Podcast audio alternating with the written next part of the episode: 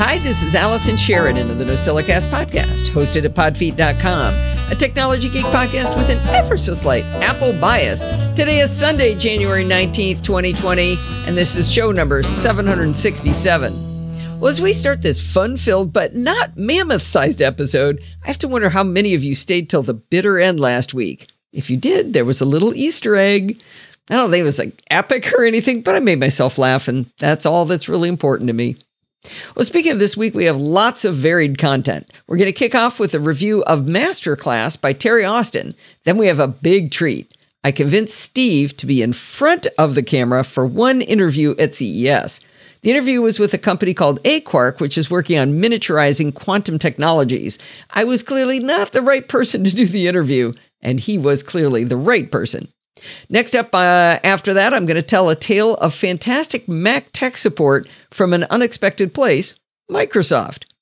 Then we pick back up on our CES coverage with Steve and my favorite interview of the show. It's with a company called Navitas, and we learn how their gallium nitride semiconductor technology is able to shrink our mobile device charges, chargers and make them super light at the same time. It is a nerdy and awesome interview. After that, I'm going to tell you about three of the gal- gallium nitride. I'll get it right. Gallium nitride, they call it GaN, so I'll call it GaN. After that, I'm going to tell you about three of the GaN chargers Navitas gave me and how awesome they are. And we're not done yet. We've got two more interviews in the show. The first is for the Sense Electricity Usage Monitor, which is a device you can put in your home to monitor all of the devices using power. Looks really cool. And then in more of the future technology space, I'll talk to the folks working on the Genny water generation system that literally takes water vapor out of the air and makes drinkable water. Now, like I said, not as long as last week, but tons of great and varied content. Before I forget, on Super Bowl Sunday, I will not be doing the show on Sunday. I'm not sure when I'll do it, maybe Saturday afternoon, not sure. Probably hard to do a live show because I'm going to be down at, uh, we're both going to be down at Lindsay's for Super Bowl. But Super Bowl Sunday, you're off the hook. You don't have to come to class, okay? Everybody in the chat room, you heard that? No Super Bowl Sunday class here. Now, I only switched over to Carbon Copy Cloner from SuperDuper a few months ago, but I am a total convert. I wanted to learn more about it, and the best way to learn is to teach. So I decided to do a video tutorial for Screencast Online all about Carbon Copy Cloner. Before I start making, uh, I started making my mind map using my beloved iThoughts, of course. I thought I knew the basic depth of Carbon Copy Cloner. I mean, I had the feel of it, you know, how it works, and I figured this one would be pretty easy. But I was wrong. This tool is incredibly powerful and it can provide much more capability than I ever realized. Now, if you'd like to see the video on Screencast Online, the tutorial that I made, you'll have two choices. You can start a free seven day trial of the Screencast Online service and watch Carbon Copy Cloner and everything from the back catalog you can fit into that seven days, or you can become a subscriber to Screencast Online. Now, if you want to sip Screencast Online on a month to month basis, it's only eight bucks a month to get the full weekly show uh, that's like 35 to 45 minutes and a weekly tip video. Or you can go with the annual plan and pay 72 bucks, which works out to like around $6 a month. I have to warn you, it's dangerous to try the service because you're very likely to become a subscriber. Now, don't blame me if you end up loving it and you can't resist it. Now, back to the video, I have to say that I was very nervous making this tutorial on screen on uh, Carbon Copy Cloner because I wasn't sure I could do justice to it. The options can get pretty deep, so I was worried what if I said some really dumb things in it? I decided to do something I've never done before. I sent the pre released rough cut video to the developer, Mike Bombich of Bombich Software, before I let the Screencast Online editors work on it. I was quite gratified to get this response back from Mike. He wrote, This is incredible. This is better than any video I've put together. You're very good at this. I watched the whole thing. You even gave a shout out for simple mode. Simple mode is often overlooked, and obviously it can do a lot less, but is a very warm space in my heart. So, as uh, Bart would say, I guess I didn't make a dog's dinner out of my video on Carbon Copy Cloner. Hello, fellow castaways. Terry Austin here, and I have just got to tell you about the best Christmas present ever that I sort of gave myself. Well, really, my sweetheart got me $100 in iTunes gift cards from Costco at about 80% of their market value. Her mother got me another $50 in iTunes cards, so there I am looking at a balance of about $150 in my App Store account, right? Well, like many of you, I've seen advertisements for quite a while now for masterclass.com. I installed their app on my iPhone with the intention to buy one class from one instructor, Gordon Ramsay. By the way, I love to cook. You can buy just one class for about $90, and I believe you have access to that one course pretty much forever. So my iTunes balance would more than cover that cost. It was a no brainer. When I went to make that purchase, however, I noticed that an all access pass to their whole library of over 70 instructors, some of those with multiple classes, was only $180 per year. I did a little mental calculation at that point. Since it would only be $30 out of pocket for me, considering the $150 balance due to the gifts I mentioned above, I figured what the heck, and I just jumped in the deep end and bought a year of access to their whole library. This thing has completely blown me away. I've got culinary instructions from Gordon Ramsay, multiple classes, by the way, also multiple classes from Thomas Keller owner of the French Laundry, also voted Best Chef in America, Wolfgang Puck, Alice Waters from Chez Panisse, Dominique Ansel, who does blow you away pastry stuff, Massimo Bottura, who's a three star Michelin Italian chef, Aaron Franklin, who does Texas barbecue. Lots of stuff in here that will absolutely blow you away. Now, aside from the phenomenary culinary training I'm getting, here's a short list of other classes I'm taking. I've got in depth magic training from Penn and Teller, and Teller actually talks. Game theory and design from Will Wright, who did Sims and SimCity. Chess lessons from Gary freaking Kasparov. Scientific thinking from Neil deGrasse Tyson. Space exploration from Chris Hadfield photography lessons from Annie Leibovitz and Jimmy Chin of National Geographic fame. Seriously, go look at this site. Look in detail. You may decide it's not for you. That's cool. But I'm telling you, especially if you can get some iTunes cards at a discount, this is way beyond worth it.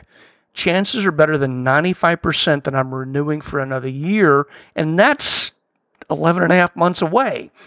If you compare this to something like Hulu or Netflix, the cost is $15 per month. And this stuff is stratospheric level production quality that actually matters to you. Oh, I didn't mention that they really put some thought into their deployment. You can watch on their website you can watch on the Apple TV app on iOS devices. If you choose to open on the iPhone app, you even get this really cool audio only mode option that runs audio in the background. And it even cautions you when some lessons are better if you watch in video, but it will still let you go audio only if you choose to after seeing that warning. So, I'm telling you, folks, do yourself a favor go at least look at what's on offer over at masterclass.com. You won't want to watch it all. Heck, I'm not going to watch it all, but there is a glorious flood of phenomenal material there to pick from. So go check it out. And along the way, remember to stay subscribed. Hey, thanks for that ending there, Terry. You know, I actually have a masterclass subscription and I'm really enjoying it too. I'm not going the cooking route, but rather I've been watching Steve Martin teach comedy, and it's awesome. You would think that's something that can be taught, but he's actually a very thoughtful guy, and he's worked out like a process of how to be funny. It's it sounds strange, but it's really really good. I'm also learning to be a director from Ron Howard. While I'm more likely to become a stand up comedian than I am to become a movie director, it's so fascinating to learn how he creates the magic that he creates. I also like watching him because Steve and I are rewatching The Andy Griffith Show on Netflix, and it's fun to see the six year old Ronnie and the 60 year old Ron back to back. I'm really glad Terry did this review though, because I had no idea there was an app for iOS. I've been using the uh, masterclass.com website, and while it worked, the app is ever so much more delightful also and also knowing that I can do audio only when that's uh, all I can actually listen to is awesome. The Ron Howard one, for example, it's just him sitting there talking, so you could totally do uh, just the uh, just the audio on it. Steve Martin has a lot of bits that he shows. He shows himself with like the arrow through his head and stuff, and that's kind of funny to actually see. Anyway, thanks very much, Terry, for sending this in and letting us know that you can use iTunes gift cards to pay for it. Because that 80 that 20% off deal, those come from time to time, more often the 15% off, but then getting that off the price of Masterclass, very, very cool. And now for Steve's first appearance in 2020.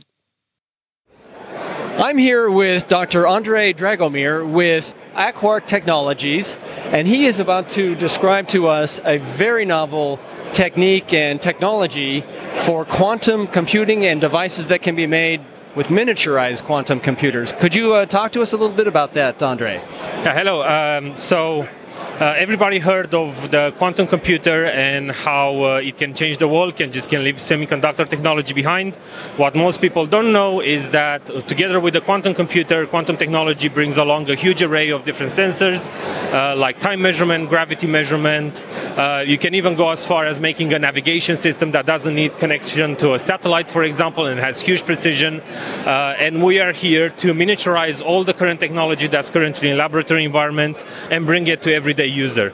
So uh, if you like the processor of quantum technologies, the cold atom system, and it generally looks like that. It uh, occupies a huge room and it requires several PhD students to run, so experienced personnel is definitely not currently fit for field applications.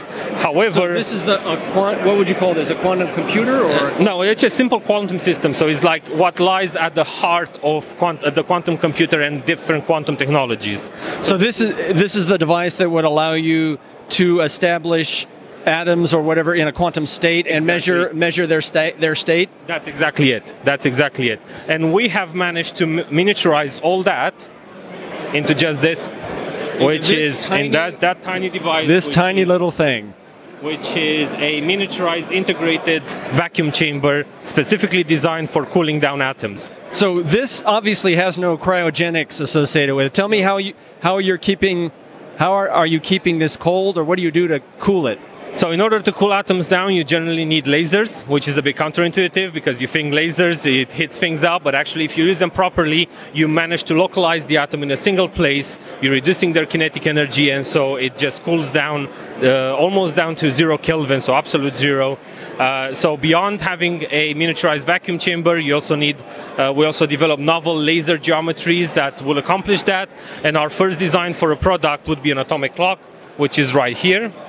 So, can we show the camera then? So the device that we're holding up, this quantum clock, measures about three by four by five inches on the side. It's a, a cube. Inside are a few modules and a couple wires, but it's amazingly simple. Can you say a few more words about that? Uh, yes, so uh, generally now the second is measured to an SI unit in London, and uh, the National Physics Laboratory have a huge room to measure that second. Well, most of the things that are in that room are fit in this box, and we can measure time to a resolution to 10 to minus 11 uh, seconds with this system. That, that is amazing. So you're not actually doing quantum computing with bits, but you're doing quantum measurement devices. Is that fair to say? That's the first stage. So the same technology can be applied to everything from time measurement up to quantum computing and quantum memory. But this will be our first stage to actually get into the market.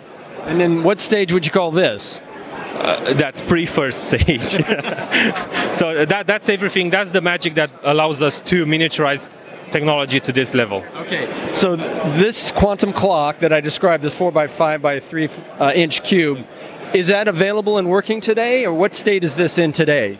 Right. So this today it can be built upon request. Gotcha. So that's the status we're at. Okay, and then this other device, this very small, like half inch on a side cube. What what kind of time frame are we talking for this kind of a device? So that is already available as soon as we have customers. So that's one of our. Uh, one of our main points of being here. So we're first looking for partners, customers, and maybe who knows investors, and we can make this uh, more than just a lab-based device. So, so it, it would appear that you you would be marketing not as much initially to consumers, but but companies that build devices that could incorporate quantum technologies, quantum measurement. Exactly. So first of all, we are planning on getting a bit of traction with universities and research groups. That was going to be the first year or so of our development, and the aim is to become the processor of quantum technology in let's say 10 years time, so that every car, satellite, or train will be based on our devices. This is fascinating. I really applaud what you're doing. Um, so the company name again is A-Quark Technologies, and you can find more about us at futureworlds.com, uh, where we have a profile set up, and uh, you can also find out about more about other uh, startups that are joining us today as well. So uh, futureworlds.com, that's the place to be. Fantastic, Andre. Thank you very much. It was a wonderful to hear about what you're doing, and I, I like to see this in the real world someday. Thank you. Hopefully, we're going to get there. Thank you. All right. Thanks for the interview. Awesome. Thanks. So, am I right? Was Steve the right guy to do the interview? I think my favorite part was after he showed him the uh, quantum clock. He goes, Steve said, "Yeah, that looks pretty simple." okay, maybe simple to you. Well, hey, I want to give Canada a special shout out for how much they bought from Amazon via the Amazon affiliate links on podfeet.com in the last month. I'm always telling you guys if you use the link to a mic or a charger or something else technical on the site, and then you end up buying anything else or buying that, anything that you buy in that same session, a small percentage of all of that goes to help the show. And Canada came through like a champ this month. Canadians bought a USB mic, a Fire TV stick, Anker cable, an iPhone 10 or 10s case, but they also bought water filter cartridges, shoes, pillows, espresso cleaning kits, and more. I got to tell you, every tiny little bit adds up to really, truly help the show. I know the ever modest Canadians will be shy about accepting praise, but I'm giving it anyway. Thank you, O Canada. And by the way, there are tons of Amazon affiliate links coming up in my review of the gallium nitride chargers. Or you can always just go to podfeet.com slash Amazon to help the show. You know, I've been a big fan of Excel for ages, but I often disparage Office 365's version of Excel. On my previous Mac, every single time I opened a spreadsheet, even an empty one, after two or three minutes, I would get a spinning pizza wheel after for like 10 seconds. And then it would go away and it wouldn't come back until the next time I opened a spreadsheet. I don't think it's happening on my newer Mac, which is inexplicable since they were both clean installs. When I first started begrudgingly using Office 365, I also hated the animations when you move cells and such, but I figured out how to turn them off and I was a little bit happier. I was excited to get Excel on my iPad, but it's so limited, I pretty much hate using it. Even simple things like changing the format of numbers is extremely limited. This week I was recording uh, fan rotation in RPM, clock speed in gigahertz, and temperature in degrees Fahrenheit, and I wanted to do custom formatting so that the numbers recorded would remain numbers, but it would display it with the units. But of course, Excel for iPad couldn't do that. And have I mentioned how much I hate OneDrive? So I tried to save a file from Excel on iPad to Excel and iCloud Drive so I could fix the formatting using my Mac, but it moved the file and somehow it didn't sync back to Excel on the iPad inside iCloud Drive. Showed up on my Mac, but now it's not an iCloud Drive on my des- on my iPad. I do not understand that. But guess what? None of that is the subject of this article. This is a story of awesome support from Microsoft. But first, there has to be a reason for me to contact Microsoft. You may remember item 28 of the 36 tech things that went wrong in a single day for me, but for the very few of you who didn't memorize the list, let me refresh your memory. Item 28 was that the format painter wasn't working in Excel. This is a fantastic little tool, and I've used it for, I don't know, at least a decade. The problem it solves is when you have one cell or a range of cells formatted just the way you want them, but you have another cell or another range of cells that you wanted formatted just like the first ones. You simply select the source cell, tap the little paintbrush icon in the Excel ribbon, and then tap on the destination cell, and boom, all your formatting has been copied and pasted. Font, font size, font color, background color, borders, you name it, you can paint it. You can even double click the paintbrush after selecting a source and then paint many times on all different cells to spread the joy. Sadly for me, my paintbrush was broken. I would select the source, tap on the paintbrush, and I'd see the expected marquee, or, you know, sometimes it, people call them marching ants, as they're, you know, playfully called. Anyway, the marquee was going around where the format had been copied, but before I could tap a destination cell, the ants would quit dancing, indicating the copy was gone from the clipboard. And sure enough, selecting a destination cell would do nothing at all. Now, Excel help, eh, just the, you know, from the menu is surprisingly good. But on that faithful that fateful tech failure counting day, Excel help was a blank window with a spinning wheel. You know, I really should have counted that as an extra failure, but I had enough comedy of errors to make my point, so I let it share the format painter error. No amount of the Googles would shed any light on this problem. I couldn't figure out what was wrong with my format painter. I put up with the lack of the format painter for weeks and weeks, and then one day I thought, hey, I'm paying these jokers a hundred bucks a year for this software. Maybe I should make Microsoft help me directly. To my surprise, on the support pages for Office 365, there's a phone number. One of the best things about being retired is that you actually have time to waste on the phone with support. I got a pretty quick call back within a day from my little friend Abayami from Microsoft. At first, he took the classic path of speaking to me as though I was a normal user, that is to say, someone not very technical. But fairly rapidly, he caught on to the fact that I wanted to go much more quickly. He asked to see my screen, which is exactly what I wanted him to do. He explained that they use LogMeIn, which is now owned by Microsoft. He was clearly a Mac guy, not a Windows guy who was begrudgingly working on the Mac team. He kept up with me as I gave login, uh, LogMeIn the appropriate permissions to record my screen as required by macOS Catalina. LogMeIn asked not only for him to be able to watch, but also for him to be allowed to control my computer. I explained to Abayami that I would prefer to drive myself and not let him take control, and he immediately de- agreed. I could see other people thinking that they had to be able to take control, but he gave me no grief at all about it. Another thing I appreciated about Abayami was that on the few occasions where I needed to get a password out of 1Password, he immediately paused the LogMeIn session and he asked me to verify that I could see it was paused before I revealed any sensitive information. I really appreciated the care and respect he showed. So I opened up an Excel file I had pre created with some dramatically formatted cells and some unformatted cells. I demonstrated how I could engage the format painter, but how the marquee went away quite quickly and no formatting changes were made. I also explained to him that I had tested the format painter on Steve's iMac, which is also running macOS Catalina 10.15.2, and it worked as expected. While I was demonstrating the problem on my Mac, I told him that it kind of looked to me as though the clipboard was successfully picking up the formatting, but then somehow forgetting it.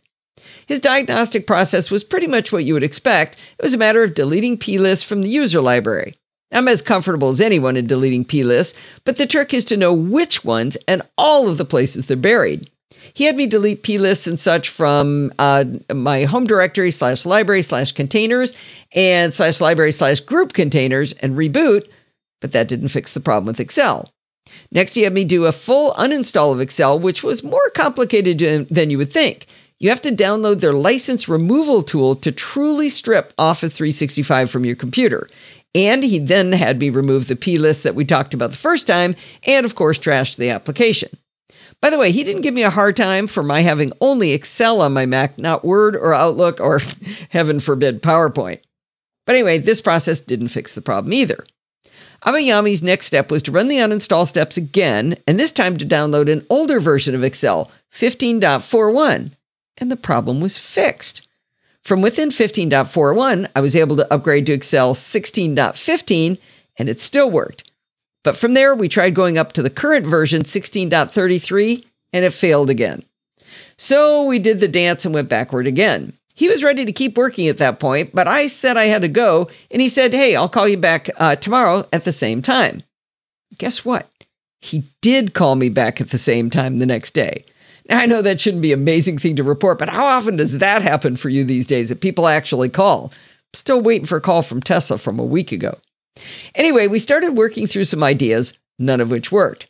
Then he said he'd been talking to some higher level folks he knew, and one had a new idea. He asked me, By any chance, are you using a clipboard manager? Why, yes, I am. You know, I'm a huge convert to clipboard managers and specifically Copy'em Paste. I disabled Copy'em Paste, and boom, the problem was fixed.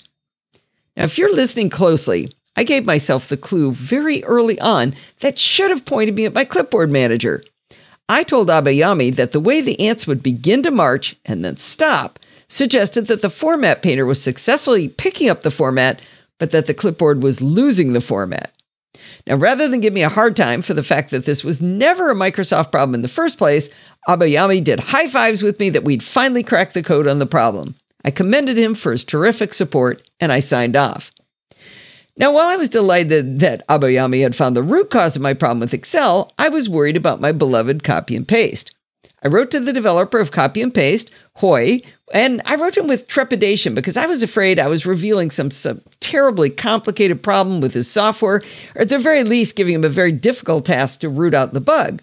I shouldn't have worried. Hoy answered me almost immediately, pointing out that Copy'em Paste was working exactly as I had configured it. Now, I'm sure you remember every single detail of my review of Copy'em Paste and my video on Screencast Online about it, so you're probably yelling the answer at your device by now and maybe have been since the very beginning of this article. There are two places in Copy'em Paste where I had actively caused the problem. In the main window down at the bottom is a T. If you tap the T, it turns blue. From then on, it makes anything you paste paste as plain text. I like having plain text pasting everywhere, so I had intentionally set it this way. Excel was following my express instructions.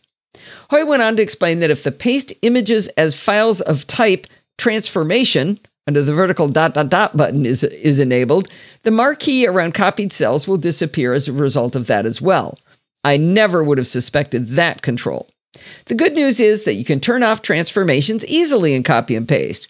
I think I'll keep them on, but the next time I need the format painter, I'll know to toggle that feature off and Copy'em Paste. So, the bottom line is that Microsoft Office 365 support rocks, Abayami rocks, and so does Hoy from Copy'em Paste. I don't know if you guys have noticed, but a lot of the chargers are starting to get really, really small and really, really powerful. We're starting to see power delivery of 100 watts in, in devices. And uh, the magic behind that is the new semiconductor technology called gallium, gallium nitride. So I'm here with the people who make that happen, Navitas. And this is apparently my cousin Eugene. His yeah. name is Eugene Sheridan, the right. CEO of Navitas. How are you doing today? I'm doing great. Thanks. Great to meet you. All right. Almost so we're going to get we're going to get nerdy, right? You're going to talk about right. where, where did we come from? What did we have before gallium nitride? Yeah, so for 30 years, power electronics, power supplies, adapters, chargers like this have been designed with a silicon chip. Silicon was okay, but it's actually pretty slow, pretty inefficient. And when switching power supplies are slow, they're big and bulky. They can't deliver a lot of power. They are big in size if you try to deliver more power. Do they have a lot of heat loss too? Exactly. And if they're inefficient, inefficiency means the power is wasted as heat instead of getting to your mobile device for fast charging. That is all changing with gallium nitride. We finally invented a new technology to re- replace this 30 year old silicon workhorse called gallium nitride or GaN.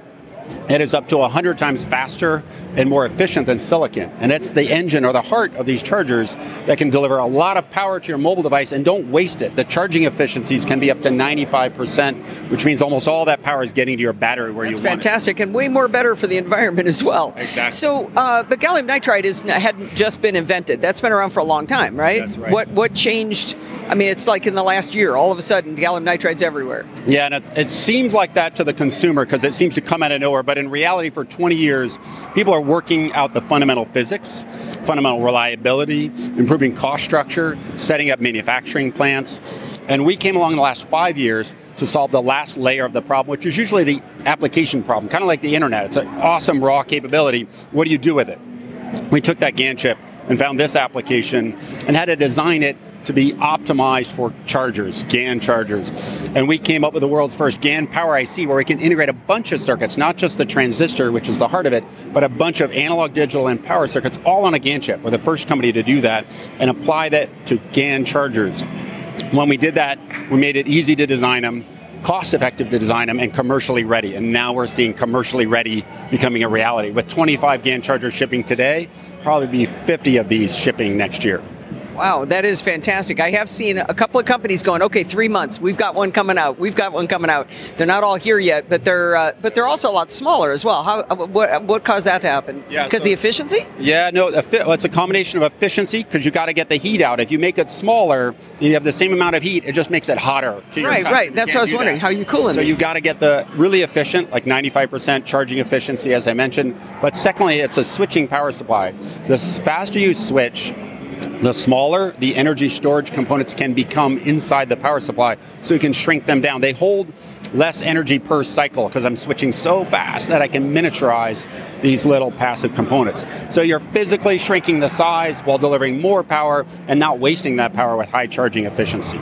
Wow, that is very cool. So Navitas makes the semiconductors, and then you guys are uh, you guys sell those components to the Ankers and the uh, like Belkins, Right, Belkins and everybody great else. name, and everybody, even Verizon is getting in the game. Even for Nintendo Switch, you now have an adapter that can charge your Nintendo Switch fast, and it's got an HDMI port built right in. So the entire HDMI cradle and porting port device and the power are all combined together. So we're getting a lot of new creative ways now that power can be so powerful and fast charging, but also so small with new form factors and new functions integrated all together. I know there were dangers early on of, of trying to charge things too quickly, charging laptops too quickly. I never understood why. What, has that been circumvented with this in some way? It is in that we don't. Uh, there's now very good. Ever since the Samsung issue, there's very good battery protection circuitry on the mobile device side. But what's really happening too is that battery technology is slowly but surely getting better to handle more power and charge it faster. For for decades. The standard was a 1C battery, which meant the maximum it could be charged is 0 to 100% in an hour people, the mobile guys, are moving to 2C, 3C, 4C batteries, which literally means you can go from zero to 100% in 15 minutes, 12 minutes, 10 minutes. That's very exciting, but the only way you do that is by delivering a ton of power efficiently. That's where we come in. We solve that problem. What about uh, for laptops? Are we going to see it in there? It is, I think, slowly happening the same thing. They're already at 60 watts, going to 100 watts. You want to charge those very fast.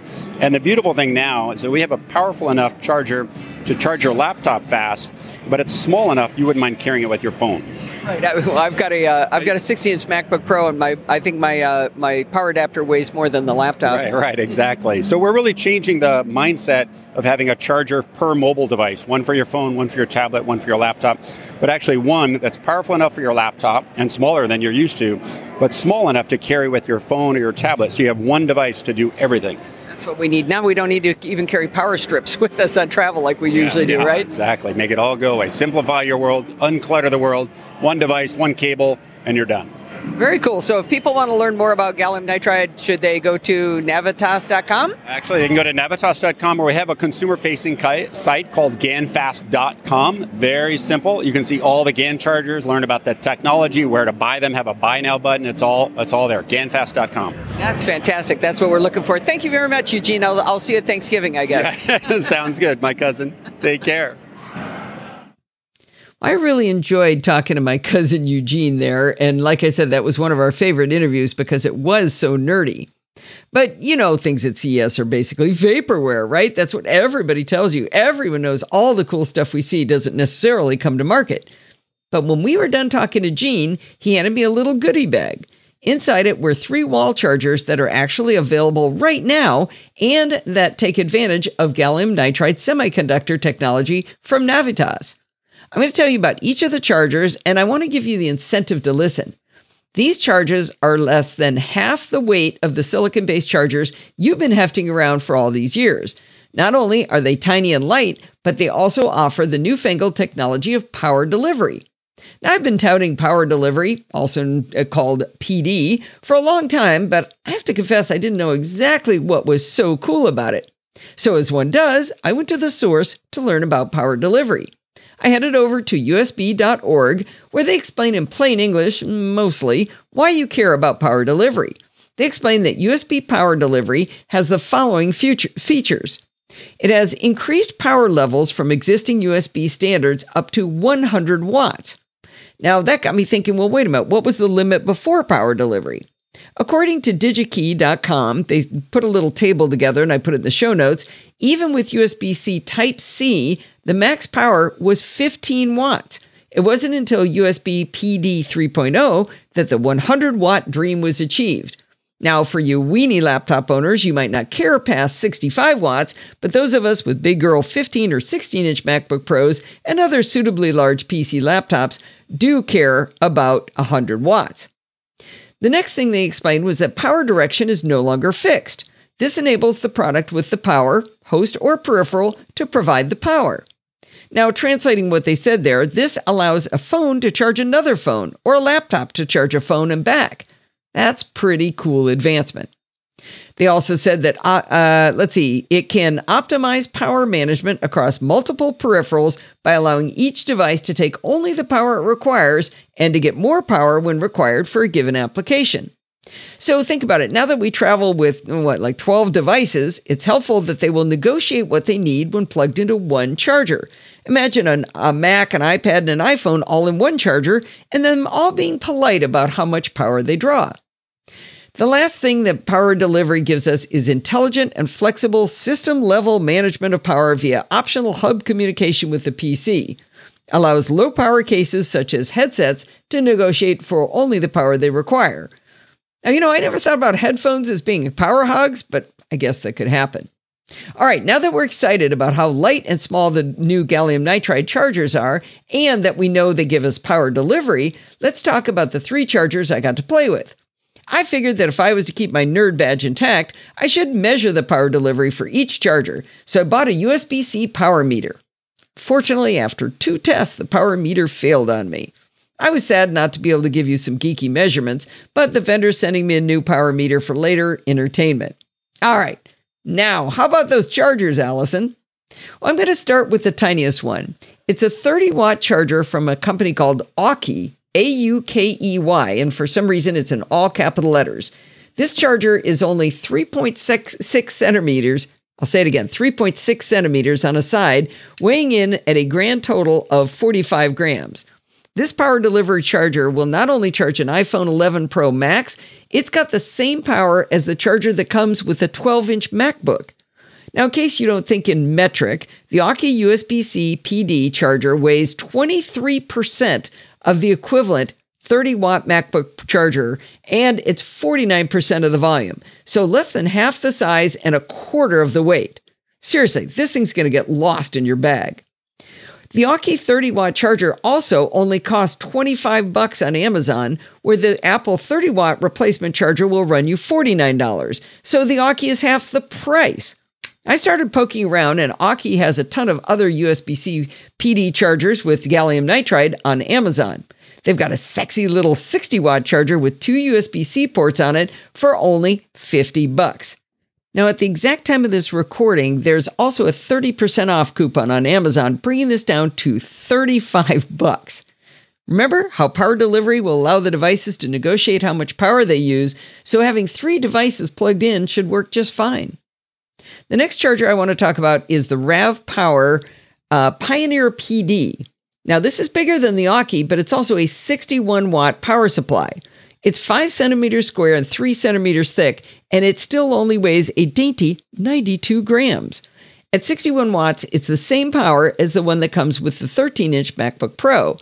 But the RAV Power weighs 47% of what the Apple charger weighs. It's 50% of the volume. And at $49 and the Apple charger at $69, it's only 71% of the cost. Again, a no brainer to pick up the RAV Power Pioneer D as your travel charger for your laptop. Now, I know my 16 inch MacBook Pro came with a 96 watt charger, but for a really long time, I've just been using a 65 watt charger when I travel. It's not as fast, but man, the size and weight are much more manageable. Now, I can cut that, uh, that size and weight in half again. If you're a road warrior and want a small, light, inexpensive charger for your laptop, the RAV Power Pioneer PD is a great choice. Your only decision is whether you want it in black or white. Now, just after singing the praises of the RAV Power 61 watt charger, I want to tell you about the Eggtronic Sirius 65 watt PD charger. The weight is nearly identical to the RAV Power, and the volume is nearly the same, but the shape and the ergonomics of it are completely different. The Eggtronic Sirius is flatter and thinner, so instead of a cube like form, it's 5 by 7 by 2 centimeters. They've also put some really clever engineering into the plug itself so that it kind of folds out in a unique way.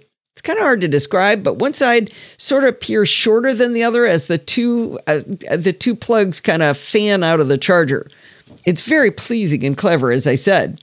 It also comes with a really nice braided USB C cable that's nearly six feet long. Might be too long. The Sirius also comes in black or white. Oh, there goes Siri responding to me as I say Sirius. Okay, that's fine. Thank you, Siri. Pokemon the series. Okay, that's enough. Hush up.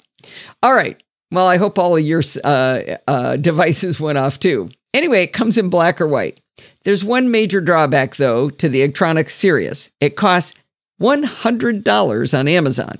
So instead of being less expensive than the Apple 61 watt charger, it actually costs 45% more. It is beautiful, and the engineering they put into it is lovely, and it does come with that crazy long braided cable, but the cost might be prohibitively too high. Now, you know I love my Amazon affiliate links, as I believe I've mentioned already, but I do double check from time to time on whether it's actually a good deal. When this came out so expensive, I went to the Eggtronic website and I found that it was only $80 at store.eggtronic.com. And of course, there's a link in the show notes. But then I took a look at the shipping, and that's where things got weird. It offered me two options $20 for express shipping or Spedizione Lente 4 to 5 Giorni Lavorativi for $7. okay. I went off to translate.google.com and I determined that they were saying slow shipping four to five business days for $7, evidently in Italian. The Amazon price of 100 bucks was free shipping for Prime members, so if you went slow shipping from where appears to be Italy, you'd be saving about $13 if you go direct.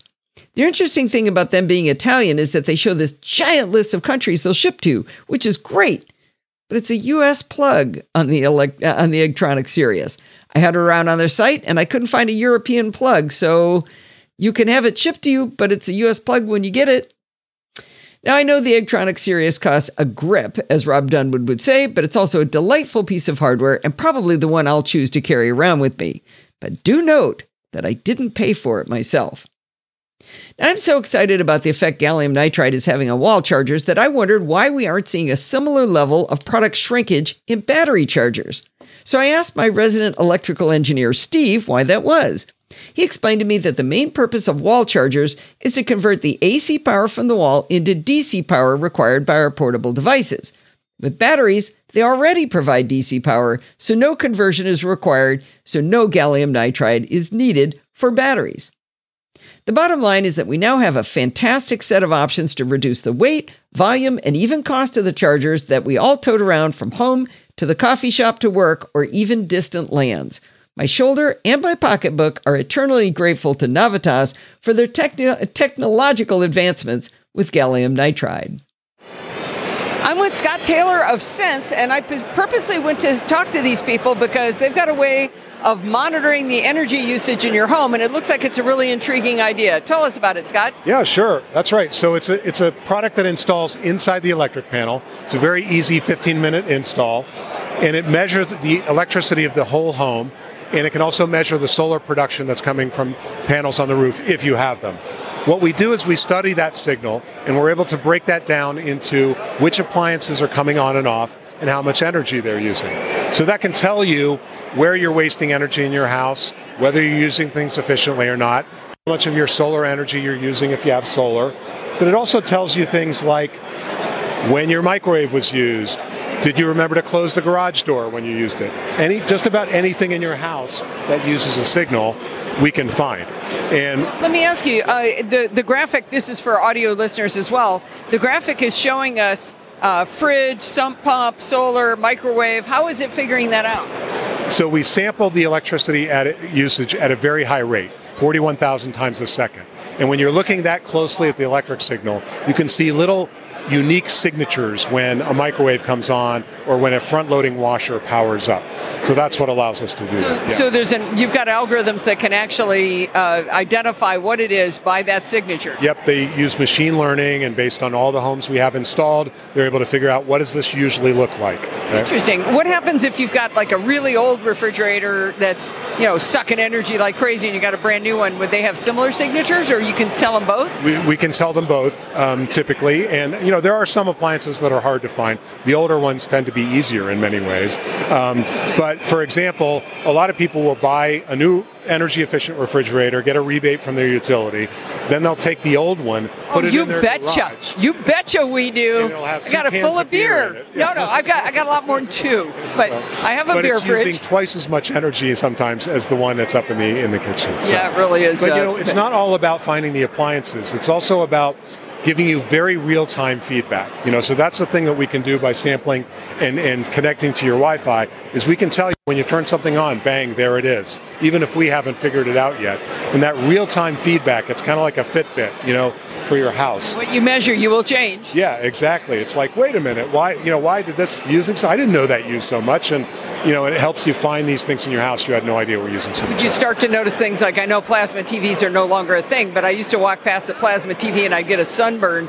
I'm, Yep. I'm thinking you would be able to see, hey, wait, that LCD TV I bought is Yep. hardly using anything in Well, this. Uh, on our website, we've got a bunch of stories that users have posted called Sense Saves, and a, a big offender are these old, like, you know, bass amplifiers for old audio equipment. That, oh, really? oh, that's you know, I never thought so there's about things that. like yeah. that that you should probably put on a smart plug or something if you're not using it all the If time. somebody, I don't know, has the TV on all day long in your house, uh, it would show that. Uh, some TVs use more than others. If it's a new TV, it's probably not using that much. But your Don't tell him that. Don't tell him. DVR box, on the other hand, is probably always using a lot of energy. Oh, really? Oh, We interesting. did a story about this a while ago where we looked at how much energy they use, and even when you turn them off, they don't save that much energy.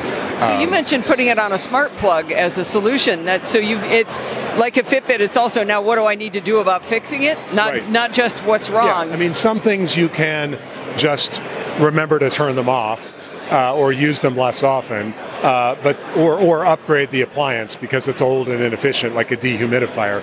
Uh, but other things you have to use. But you say something like a DVR that's on all the time and it's always sucking energy. Why not put it on a smart plug and on a schedule that powers it on at three in the afternoon or whenever I'm about to start watching TV? I needed to record Mash at three in the morning. yeah so so yeah but it's whatever works for you but but smart plugs can help and we can actually talk to smart plugs too so that you can see them in the app and turn them off and on Oh, that's cool. So looking at the physical devices here, what I'm seeing is a, a red box, maybe size of a couple of cell phones back to back. It looks like it's got an antenna on it. This is what goes inside the uh, in the, the circuit breaker box, Yep, this right? installs this goes inside the panel there's two clamps that you put around the main feed from the utility so you don't need to wire up every breaker which would take forever you just put two clamps in around the main feed from the utility oh, it's right here- there Here's Steve. yep Steve, Yeah. right? No, look, watch right here. It's a clamp. Yeah. Okay. Now you'll see in this picture we've got two more clamps, and those are for measuring the solar that's coming into this panel. Okay. that panel, If you if you don't have solar, you don't need the two extra clamps, and then you also have to wire it into uh, a 240 volt breaker so that we can see the voltage on the house as well. Okay. Now this is inside the panel. And it's you know it's live electricity. It should be an electrician. A lot of electrically handy people can do it themselves, but it should be an We're engineers, so we might be able to do it. So And now, what is the wristband I see on the? Usually Oh, only a 15 minute install for somebody who knows what they're doing. So Okay, cool. What are the wristbands then? These are just uh, our our gift uh, to you. it's a USB drive that's got the press kit on it. Oh, okay. I thought, wow, is it going to shock me when I turn the TV on too many times? Yeah. Looks kind of like a Fitbit, and we think we're kind of like the Fitbit for the house. I like it. So I haven't described for the audio listeners that the display that we're looking at is, is a bubble chart. So the EV charger, for example, is a giant bubble. The HVAC is a smaller one. Solar is pretty big. The fridge is actually pretty little. So you're you've got a good graphical interface, and then you can drill down into each one of the devices. Yeah, you can drill down into the devices and see what each one used last month, last week. You can look at monthly reports, weekly reports, daily reports. We'll send you, you can set alerts. Tell me when the oven's been on for more than two hours, things like That that. means I forgot Yeah.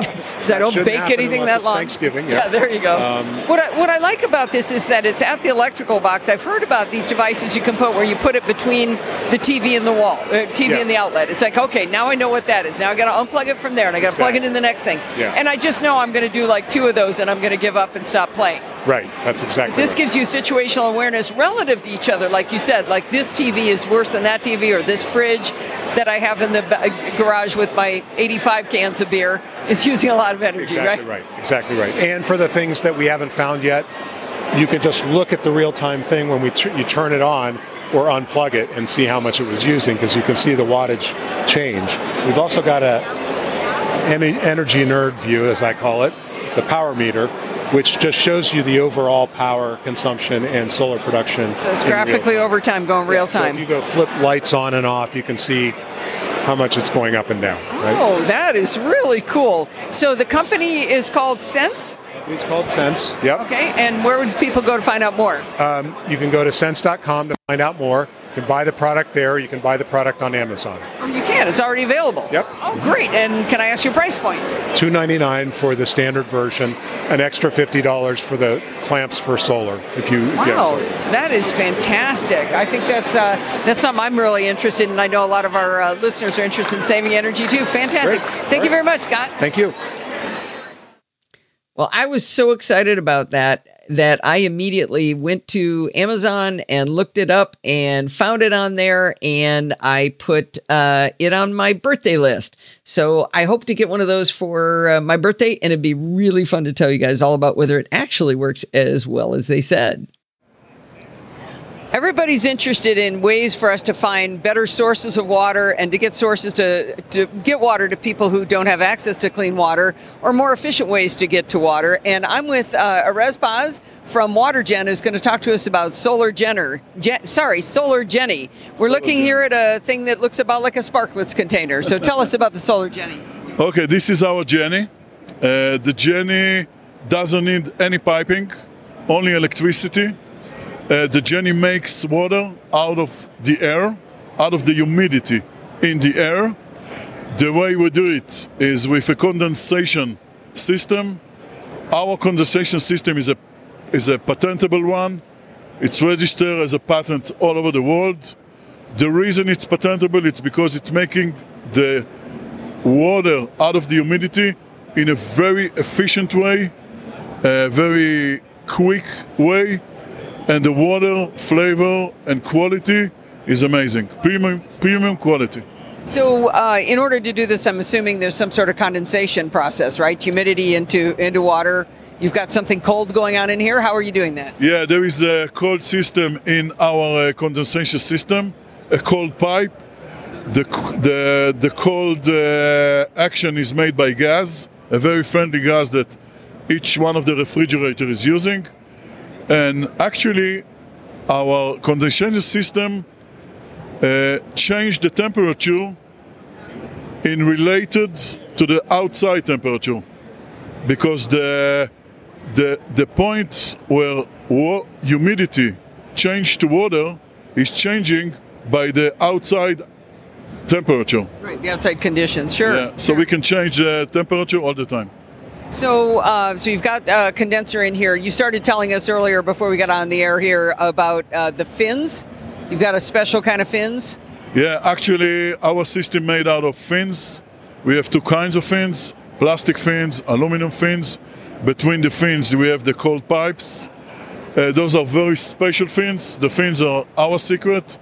The size of the fin, the material of the f- the material the fins are made of, and Pretty much the magic sauce right there. uh, yeah, and something is happening inside the fins, but I can't talk about it. So, um, let's talk about how much uh, how much water can you make in a day? Okay, our Genny can make up to 30 liters per day or 8 gallons. Uh, the quantity of the water depends on the humidity and the temperature outside.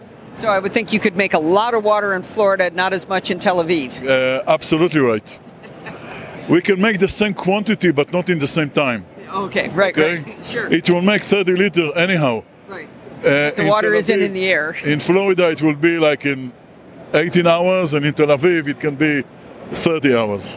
Right, right, right. So, uh, how much power is this going to use, say, in that that average? Uh, Uh, actually, the, the power consumption is very low. We, we need only 0.7 kilowatt uh, per hour, right? per hour on a regular uh, uh, Steady state operation, condition. steady state operation.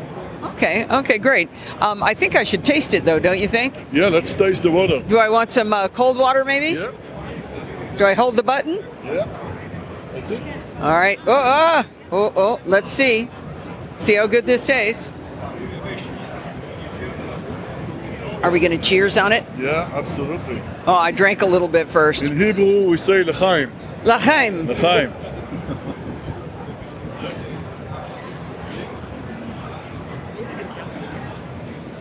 yeah, um, that so that tastes really, really good. Why yeah. does it taste so good? Uh, actually, after the condensation process, uh, we get pure water. Our mouth cannot taste pure water. Does So it we- taste right? No, it's very strange in the mouth. So we add calcium, and the calcium make the taste that we feel when we drink the water. Wow, that's really, really interesting. So, uh, water gen, solar gen, would that be for the home, or are you targeting areas that don't have clean water? What, Uh, what's we the target plan? the solar solution to home and places uh, in Africa, in Asia, or places that uh, there is a problem with the electricity, or they have no infrastructure for water in the ground. Okay, so it comes. I didn't even notice the word solar in front of Genny every time I've said it. So I'm seeing you've got a uh, solar panel that goes with it. We have a system of three panels. That's it. That uh, we connect the Genny to the panels, and the solar solution can make up to one gallon per day. Sorry, eight liters per day, two gallons per day. That's pretty amazing. Yeah. So if people want to learn more about water gen, solar Genny, uh, where would they go? Uh, we are going to launch the product uh, in June in the US, and then we'll continue to the rest of the world. But our first market will be the US. We are now targeting uh, retailers in the US and few other B2B uh, people that will help us to spread the rumors about air to water, water to air. Do you have a uh, a, a uh, price point on the uh, Genny without the solar panel? Yeah, uh, the retail uh, price that uh, we would like to have is $2,500. That's right about what. I was thinking. Yeah, I think it's a it's a very fair price to what you get. The quality, the the it's a premium water solution, and I, I think every consumer that will have this at home uh, will have his own uh, water system at home. That's it. No matter what. Well, you're helping to what. save the world. Yeah. Thank you very much, uh, Erez. This Thank is you. very interesting. Thank you very much for coming. When I took the sip of water, all I could think of when I looked at Steve was I took a sip of the water and I wanted to say, "That's good bass." If you don't know that uh, little joke there, uh, ask your ask your parents' kids. Well, that's going to wind us up for this week. Don't forget to send in your dumb questions, comments, and suggestions. You can do that by emailing me at allison at podfeed.com. And you can follow me on Twitter at podfeed. Remember, everything good starts with podfeed.com. You want to become a patron of the Podfeed podcast? Podfeed.com slash Patreon. Want to donate just one time? Try podfeed.com slash PayPal. Want to join our Facebook group? Podfeed.com slash Facebook. Want to get into the Slack community? You can talk to Bart in there. Podfeed.com slash Slack. And if you want to join in the fun of the live show, but not on Super Bowl Sunday, head on over to podfeed.com slash live on Sunday nights at 5 p.m. Pacific time and join the friendly and enthusiastic NosillaCastaways. Thanks for listening and stay subscribed.